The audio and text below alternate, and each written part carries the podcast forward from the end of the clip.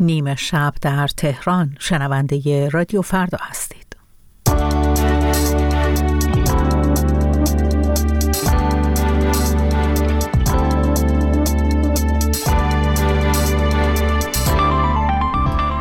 در اولین ثانیه‌های بامداد یک شنبه ششم اسفند ماه 1402 خوش آمد میگم به شما در مجله نیمه شب رادیو فردا.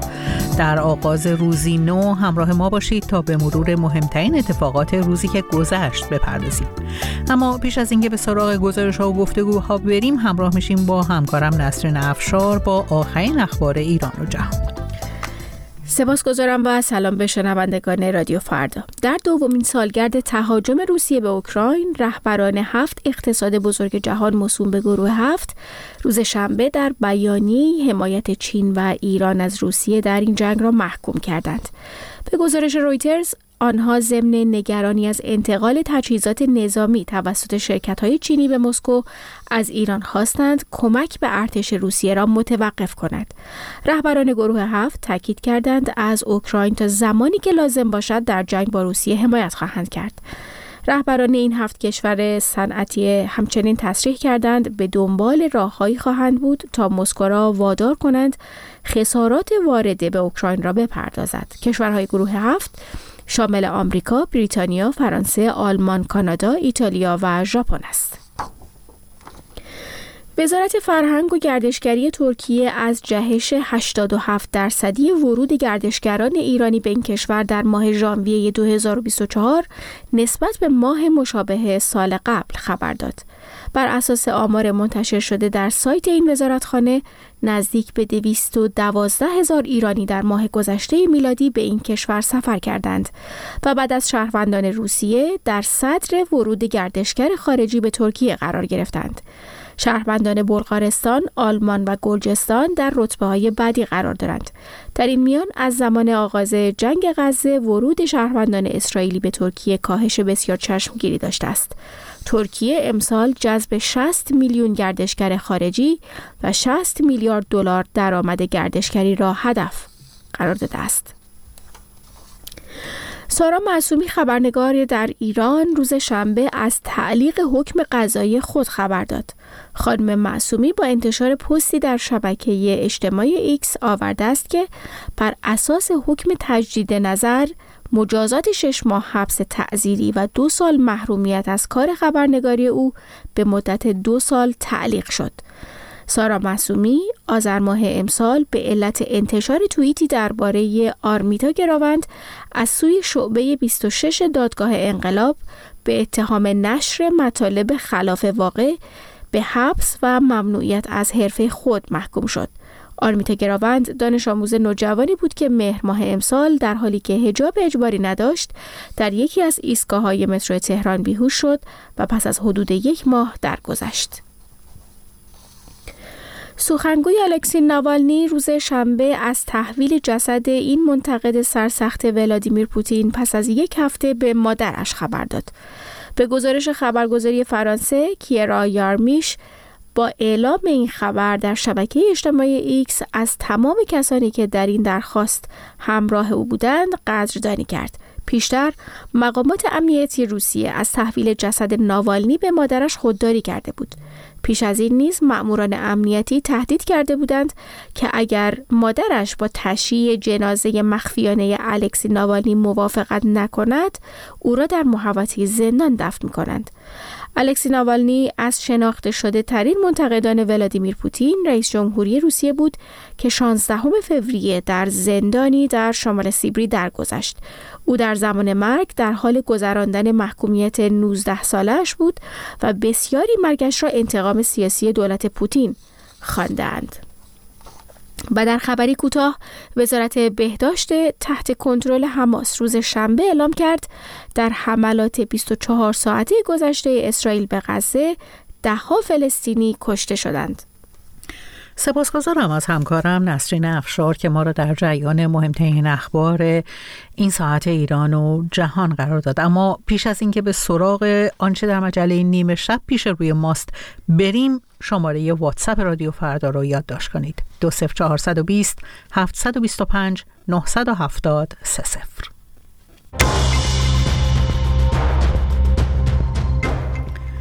نرخ تورم سالانه در ایران در ماه بهمن بیش از 42% اعلام شد و این معضل رو نمیشه حل کرد مگر اینکه ساختار حاکمیت عوض بشه. نرگس محمدی انتخابات پیشرو در ایران را نمایشی خواند و خواستار تحریم آن شد. این نرگس عملاً این مجازات دیگه براش مهم نیست و تصمیم گرفته. پیشنهاد سپرده‌گذاری 100 میلیون تومانی برای مهاجران در ایران و جشن‌های سال نو در کردستان آغاز شد. در مجله نیمه شب رادیو فردا همراه ما بمانید.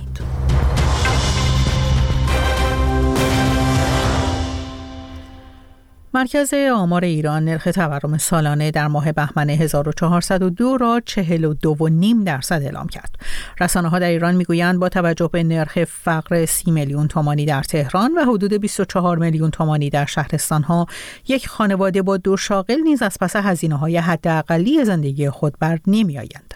از احمد علوی، استاد اقتصاد در سوئد، در مورد تأثیر این تورم بر زندگی مردم پرسیدم. اگر نگاه بیاندازیم ببینیم تو سالهای اخیر این نرخ تورم حدوداً بیش از 40% تثبیت شده و نهادینه شده. یعنی چی؟ یعنی هر ساله خانوار قدرت خریدش رو تقریباً 40% از دست داده. یعنی اگر پارسال میتونست با فرضاً 100 واحد پول یک کالایی رو، یک بسته معینی از خدمات و کالاها بخره، امسال باید 40% بذاره روی اون و همون کالا رو خرید بکنه. واقعا میشه گفت تورم اون روی سکه کاهش قدرت خریده و این قدرت خرید هم تنها مربوط به این زمان یا الان یا یک سال گذشته نیست، بلکه در تمام این 4 دهه ادامه داشته، حالا با شدت و ضعف گوناگون. اما آقای علوی، ما میدونیم که تنها 20% حقوق کارکنان دولت و بازنشستگان در طی سال 1402 افزایش پیدا کرده و حتی برای سال آینده هم چشماندازی برای افزایش بیش از 20% وجود نداره. به این ترتیب مردم عادی، طبقه متوسطی که به نظر میرسه روز به روز دارن فقیرتر میشن، چه چشماندازی برای پایان سال و سال آیندهشون خواهند داشت؟ خب طبیعیه که چشمانداز روشنی نیست. سفره خانوار، سبد رفاهی خانوار بهتره بگیم، حدود 20% یعنی 1/5 کاهش پیدا میکنه. یعنی باید از اون سبد رفاهش، حالا یا آموزش و پرورش یا خوراک و غذا یا مسکن، باید 1/5 رو کاهش بده برای اینکه بتونه بقا پیدا بکنه. منتها اینجا یک مشکلی وجود داره و اونم اینه که اگر در اروپا خانوار برای مدتی تورم رو تو این 2 سال اخیر داره تجربه میکنه، در سالهای گذشته تورم اونقدر پایین بوده که دارای پس‌انداز بوده. اون تورم 14ی رو که خدمت شما گفتم، میبایست اینجور تصور کرد که خانوار پس‌اندازی هم نداره. یعنی به طور میانگین، حالا ممکنه این خانوار و اون خانوار پس‌اندازی داشته باشن، چون پس‌انداز همواره یکی از منابع جبران کسر بودجه خانوار و ترمیم اون کاهش قدرت خریده. الان با این شرایطی که تداوم داشته تورم، خانوار اون پس‌انداز هم نداره. آیه علوی، چاره مواجهه مردم با این حد از تورم چیه؟ آیا باید منتظر باشیم که کم کم شروع کنن به احتکار کالاهای ضروری، حالا یا خود مردم یا فروشندگان کالاهای ضروری؟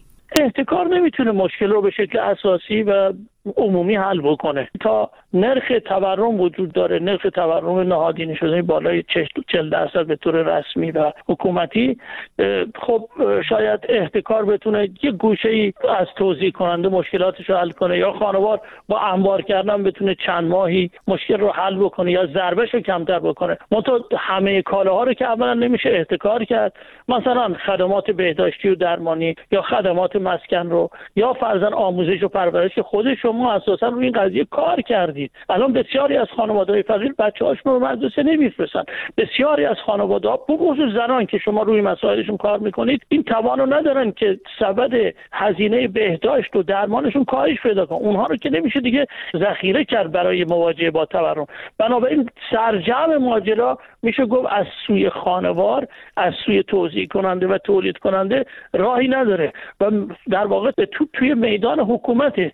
خب آیا هیچ چشم‌اندازی وجود داره که دولت ابراهیم رئیسی بتونه اقدامی انجام بده که حداقل جلوی بیشتر شدن این میزان از تورم رو بگیره؟ اگر قرار است که ما تورم رو تحلیل بکنیم، این ریشه‌هاش چیه؟ ریشه‌هاش کسر بودجه است و افزایش نقدینگی و در نتیجه ناترازی بین بخش پولی و بخش حقیقی اقتصاد ایرانه. اون چیزی که ما می‌بینیم بنا به سنت این 14 تورم بر اساس کسر بودجه وجود میاد و کسر بودجه کاهش پیدا نکرده بلکه افزایش پیدا کرده. بنابراین حاکمیت اگر بخواد مسئله تورم حل کنه باید بودجهش رو به شدت تقلیل بده، مصارف رانتی، مصارف مربوط به گروه‌های نیابتی خارج از کشورش رو کم بکنه، ریخت و پاش در عرصه نهادهای تبلیغاتی، نهادهای مربوط به سپاه پاسداران، نهادهای مربوط به رهبری، اونجا اولا میبایست هزینه‌اش به شدت کاهش پیدا بکنه.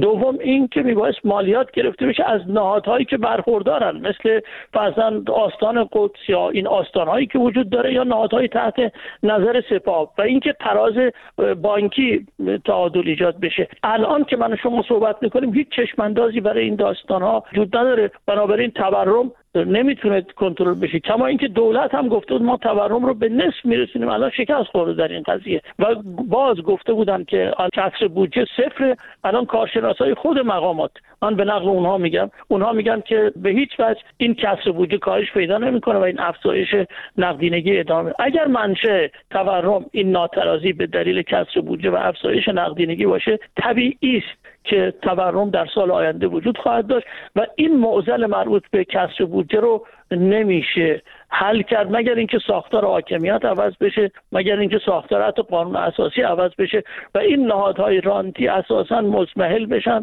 و به جای ایجاد این نهادان اقتصاد مولد ایجاد بشه، چیزی که در دسترس نیست به دلیل تحریم‌ها، به دلیل ناکارآمدی حکومت و البته فساد و ناشفافیت ساختار حکومت. احمد علوی، استاد اقتصاد در سوئد، به پرسش‌های من پاسخ می‌داد. یکی از مقامات اتاق بازرگانی ایران از سقوط صادرات فرش ایرانی از 426 میلیون دلار در سال به کمتر از 50 میلیون دلار خبر داد. برخی مقامات در ایران می‌گویند دولت به صنعت فرش دستباف بی‌توجه است و سیاست‌های ارزی دولت موجب کاهش صادرات شده است. جزئیات بیشتر در گزارشی از همکارم سپیده بهکام. یک مقام رسمی در اتاق بازرگانی ایران از سقوط ارزش صادرات فرش ایران طی 6 سال گذشته خبر داد. مرتضی حاجی آقامیری، رئیس کمیسیون فرش در اتاق بازرگانی ایران، در گفتگویی که با وبسایت رکنا داشته اشاره کرده که میزان صادرات فرش ایران در سال 1396 426 میلیون دلار بوده، اما در سال جاری این میزان به کمتر از 50 میلیون دلار سقوط کرده است. او یکی از عوامل کاهش صادرات فرش را اعمال شدن پیمان سپاری ارزی در سال 1397 دانسته و گفته سیاستگزار باید به جای سرکوب صادرات اقدام به تسهیل فرآیندهای تجاری کند. پیمان سپاری ارزی چیست و چطور سیاستی است که روی صادرات فرش تا این اندازه تأثیر منفی گذاشته؟ این سوال را از روشنک آسترکی، کارشناس و روزنامه‌نگار اقتصادی پرسیدم. پیمان سپاری ارزی از جمله اقداماتی بوده که در سالهای گذشته به عنوان راهکاری برای کاهش آثار تحریم در دستور کار قرار گرفته و به این معنا هستش که صادرکننده کالا باید در یک مدت زمان مشخص ارز حاصل از صادراتش رو در یک بانک مشخصی که بانک مرکزی معرفی میکنه تحویل بده و ما به ازای ریالی اون با نرخ دولتی رو تحویل بگیره. مشکل مهمی که صادرکنندگان فرش ایرانی دارن این هست که روال صادرات فرش اینطوره که فرش به صورت امانی به انبارها منتقل میشه و روند فروش و بازگشت ارز اون خیلی طولانی هستش. دولت از یک سال پیش یک مهلت یک ساله به صادرکننده های فرش برای بازگرداندن ارز داده، اما باز هم بسیاری از صادرکننده ها این زمان رو کوتاه میدونن و معتقدن که نمیتونن در این زمان فرش رو صادر و ارزش رو به کشور برگردونن. این نخستین بار نیست که درباره وضعیت فاجعه بار صادرات فرش ایرانی هشدار داده میشود. پیشتر و در مرداد ماه امسال نیز عزیز، مدیرعامل اتحادیه تعاونی‌های تولید کنندگان فرش دستباف ایران، از کاهش صادرات فرش دستباف خبر داده بود. عبدالله بهرامی گفته بود که طی 10 سال گذشته ارزش صادرات فرش ایران 0.1 شده، یعنی از سالانه $500 میلیون به $50 میلیون رسیده است. به گفته این مقام مسئول، سقوط صادرات فرش در حالی روی داده که قبلا در بدترین شرایط تحریم صادرات فرش دستبافت کمتر از $500 میلیون نبود و حتی به 1 میلیارد تا $1.2 میلیارد هم میرسید. پس چه شد که چنین بلایی سر صادرات فرش ایرانی آمد؟ روشنک آسترکی، کارشناس و خبرنگار اقتصادی: هرچند که معمولا واژه تحریم در مورد کاهش‌های صادرات کالاها از جمله فرش دستباف برجسته میشه، اما واقعیت این هستش که در مورد کالاها و صنایع مختلف مشکلات زیربنایی و مجزا از تحریم وجود داره که سبب تضعیف تولید و تضعیف صادرات در سالهای گذشته شده. در مورد فرش دستباف هم مشکلات مختلفی هستش که شاید مهمترین اونها عدم حمایت دولت از این صنعت باشه. برای نمونه، افزایش هزینه تولید فرش ایرانی سبب شده که این کالا در مقایسه با تولیدات کشورهای همسایه در بازار جهانی قیمتش افزایش پیدا بکنه و از طرف دیگه دستمزدها کفاف زندگی فرش بافان رو نمیده و همزمان کشورهای همسایه مثل افغانستان و ترکیه روی صنعت فرششون یک سرمایه‌گذاری بسیار ویژه کردن و حتی گزارش‌های مبنی بر اینکه طراحان و فرش بافان ایرانی به دلیل امنیت شغلی در کشور و درآمدهای پایینشون جذب بازار فرش این کشورها میشن منتشر شده. همچنین بخشنامه‌ها و دستورالعمل‌هایی مثل همین پیمان سپاری ارزی هم سبب کاهش صادرات و کاهش درآمد سرمایه‌گذاران شده. انباشت این مشکلات در سال‌های گذشته نه تنها صادرات رو کاهش داده، بلکه صنعت فرش دستباف ایرانی رو هم با تهدیدهای جدی روبرو کرده و حتی فرش دستباف ایرانی در بازار داخلی هم کم کم داره جای خودش رو به فرش دستباف کشورهای دیگه مثل افغانستان میده. 1 سال پیش رسانه‌های ایران گزارش داده بودند که صادرات فرش دستباف ایرانی به کمترین میزان در 24 سال اخیر سقوط کرده. برخی مقامات نیز آمار صادرات فرش را خجالت‌آور و فاجعه بار خوانده بودند و مشکل اصلی را خودتحریمی داخلی از جمله محدودیت‌های بانک مرکزی برای صادرکنندگان فرش ایرانی ذکر کردند. بی‌کفایتی و سیاست‌گذاری‌های غلط البته به نفع کشورهای رقیب شده و آنطور که برخی مقام‌های بخش خصوصی ایران میگویند، در غیاب ایران، هند، پاکستان، افغانستان و البته ترکیه با گلالود شدن آب، ماهی‌های بازار جهانی فرش را به قلاب‌های خود گرفتند. گزارش همکارم سپیده بهکام رو شنیدید. نرگس محمدی، برنده زندانی جایزه صلح نوبل، در بیانیه‌ای انتخابات پیش رو در ایران را نمایشی و فرمایشی خواند، آن را تحریم کرد. این فعال حقوق بشر در بیانیه‌ای که در حساب کاربری او در شبکه‌های اجتماعی منتشر شد، تحریم انتخابات فرمایشی را نه صرفاً از منظر سیاسی بلکه از بعد اخلاقی وظیفه همگان اعلام کرد. ساعتی پیش در گفتگو با تقیه رحمانی، فعال سیاسی و همسر نرگس محمدی در فرانسه، از او در مورد این بیانیه پرسیدم. این انتخابات نمایشی هست و حتی نیست که حتی انقدر آشور هست، حتی اصلاح طلبایی که حاضر نیستن انتخابات رو تحریم کنن میگوین که این انتخابات ما کاندیدا نداریم و از یک طرف دیگه انتخابات نمایشی است، این معنا که خامنه ای میخواد که من انتخابات برگزار میکنم، پس یه سری افراد اون رو شرکت میکنن یه درصدی، پس من به صورت نمایش دموکراسی میدم. خب به این علل آدم میتوانه این انتخابات نمایشی بدانه. از یه طرف دیگه ما میدانیم بعد کشتار آبان اولهش، از یه طرف دیگه هم بعد جنبش مهسا و همچنین این تعداد زندانی و این تعداد فشار به آدم ها و اون چشم پور کردن ها، یه حکومت چگونه میتواند در کشورش انتخابات برگزار میکنه.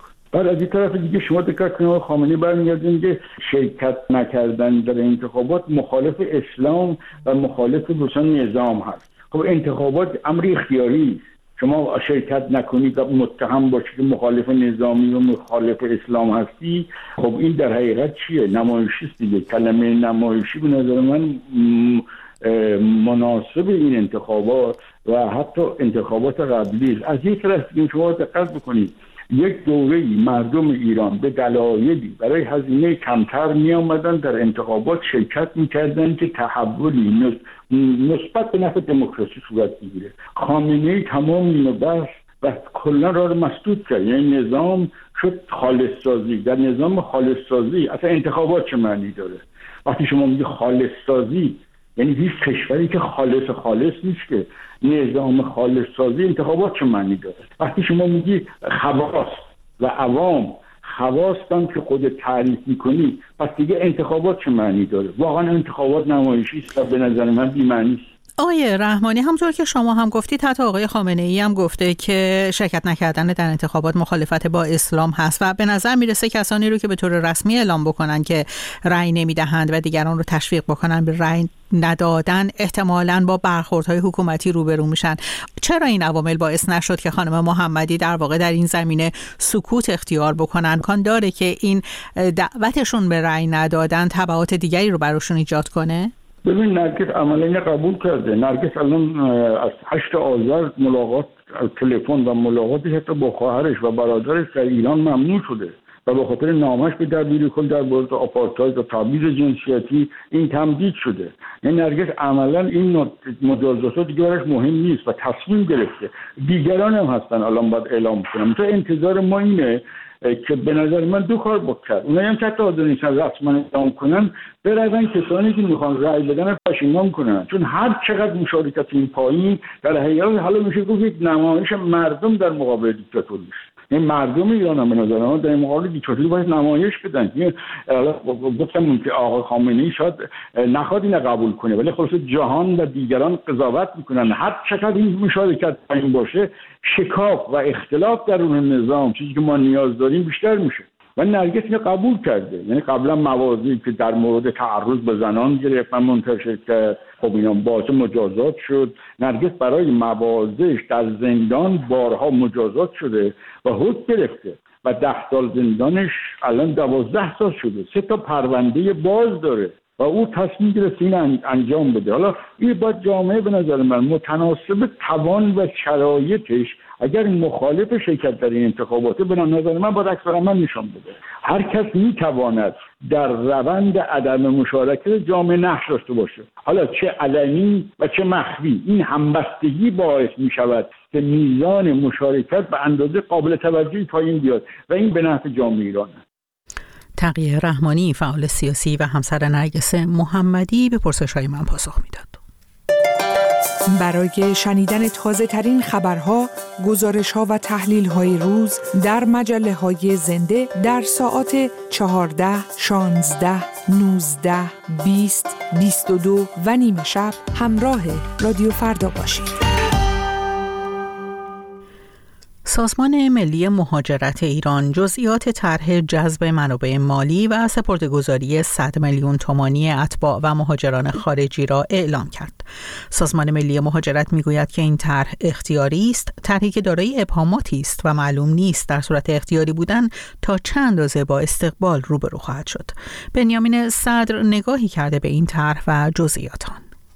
مهاجران و اتباع خارجی از جمله مهاجران افغان می توانند در ایران سرمایه گذاری کنند تا از مزایا و امتیازهایی برخوردار شوند. طرحی که سازمان ملی مهاجرت اعلام کرده و بر اساس آن سرمایه گذاری 100 میلیون تومانی به تمدید سکونت، دریافت خدمات بانکی و همچنین حق تحصیل در مدرسه ها و دانشگاه ها و مراکز فنی و حرفه‌ای می انجامد. این در حالی است که عبدالله مبینی، رئیس سازمان ملی مهاجرت، گفته که شرکت در طرح سپرده‌گذاری 100 میلیون تومانی برای مهاجران افغان اجباری نیست. به گفته او این یک طرح اختیاری است و افرادی که در این طرح مشارکت دارند می توانند از مزایای آن استفاده کنند. طرح هیچ اجباری درش نیست. طرح اختیاریه، چون همه مهاجرین که تمکن مالی ندارن که ما بگیم آقا الا بالله تو باید این کارو بکنی. اصلا شدنی نیست. ما اون فضای سلبی بسته کاستی را داریم باز میکنیم. به مهاجر بگیم آقا تشریف بیار، دوست داشتی بسم الله، دوست نداشتی هیچ اجباری نیست. این سخنان در حالی بیان شده که مشخص نیست مهاجران افغان که در این طرح مشارکت نمی کنند و اساساً امکان مشارکت ندارند باید در انتظار چه محرومیت های اجتماعی باشند. از سوی دیگر برای تشویق به سرمایه‌گذاری مهاجران خارجی در ایران قسط بندی ماهیانه 10 میلیون تومانی و 5 میلیون تومانی برای متقاضیان در نظر گرفته شده و مرحله نخست این طرح هم آنچنان که اعلام شده به صورت آزمایشی در استان گلستان ایران آغاز شده است. همه اتباع و مهاجرانی که در ایران حضور قانونی دارند، اما از دارندگان برگه‌های سرشماری، کارت آمایش و گذرنامه‌های اقامتی می توانند در این طرح شرکت کنند. این در شرایطی است که بسیاری از مهاجران افغان در ایران در جستجوی کار و زندگی امن‌تر به ایران آمدند و گروه بزرگی از آنها امکان مشارکت در چنین طرحی را به دلیل مشکلات اقامتی و همچنین نبود درآمد و نداشتن کار مناسب ندارند. بنیامین صدر گزارش میداد 24 روز مانده به نوروز مردم در چشمیدر شهرستان سروآباد استان کردستان در مراسمی به پیشواز این جشن باستانی رفتند. در این مراسم شرکت کنندگان در ارتفاعات آتش روشن می‌کنند و مشعل می‌چرخانند و با ساز و آواز و پایکوبی به استقبال بهار می‌روند و آن را نماد زندگی و آزادی می‌دانند. بیشتر بشنویم از کیانوش فرید.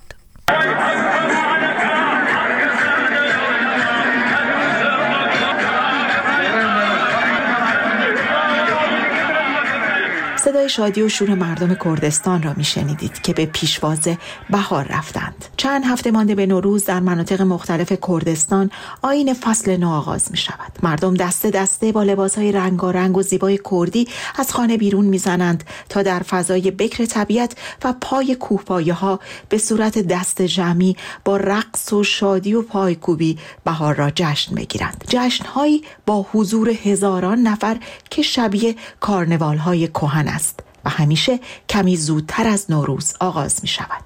بهروز چمنارا استاد ادبیات کردی. کردستان سرزمین کارناوال‌های کهن و هویت جمعی کردستان بیشتر در موسیقی و مراسم فرهنگیش حفظ شده. نقطه اشتراک جشن‌ها و کارناوال‌های کردستان معطوف به 3 مفهوم اصلی زندگی، آزادی و شادی هستند و از میان تمام مناسک و جشن‌های کردستان این نوروزه که نقش محوری و برجسته داره. همونجوری که می‌دونیم سرزمین کردستان از جنوب غربی ایران تا دل آناتولی در ترکیه کشیده شده و مجموعه بسیار پهناوری رو در بر گرفته که خود به خود 2 تقویم مختلف یعنی تقویم گرمسیری و تقویم سردسیری رو تولید کرده و کارناوال‌های کشاورزی ما عموماً بین این 2 تقویم تفاوت‌هایی رو به نمایش می‌ذارن و اینکه در قسمت‌های جنوبی‌تر مناطق کردی نوروز کمی زودتر از مناطق شمالی برگزار میشه دلیلش همین تفاوت تقویم سردسیری و گرمسیری هست. یکی از مهمترین سنت‌های این جشن‌های نوروز در کردستان آتش زدن مشعل است. سنتی که گفته می‌شود برمیگردد به داستان ضحاک و کاوه آهنگر. کاوه آهنگری که بعد از پیروزی بر ضحاک به نشانه آزادی بر بلندای کوه آتش روشن کرد و تبدیل شد به سنتی که حالا هر ساله در کردستان اجرا می شود. آقای چمنارا می گوید نوروز در کردستان نقش گفتمانی و سمبولیک پیدا کرده است با نشانه هایی از اعتراض و اتحاد.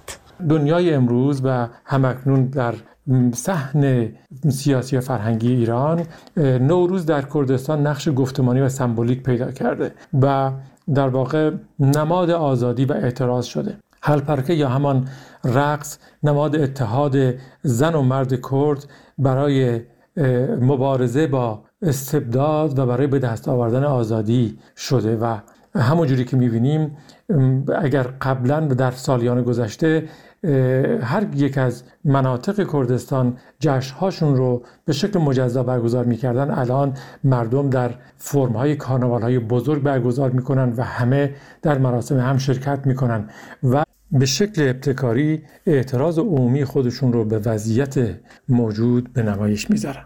مردم کردستان بیش از پیش بر نمادین بودن جشن‌های نوروزی خود تاکید دارند و مراسم و اجرای آیین‌های نوروزی را نشانه اتحاد، مقاومت و دادخواهی کشته شدگان راه آزادی می‌دانند. جشن نوروز آیین‌هایش در ایران به زمانهای پیش از هخامنشیان و ماتا برمی‌گردد، جشنی که به مرور زمان و تحول تدریجی جنبه‌های متعدد فرهنگی، رسمی و سیاسی پیدا کرده است.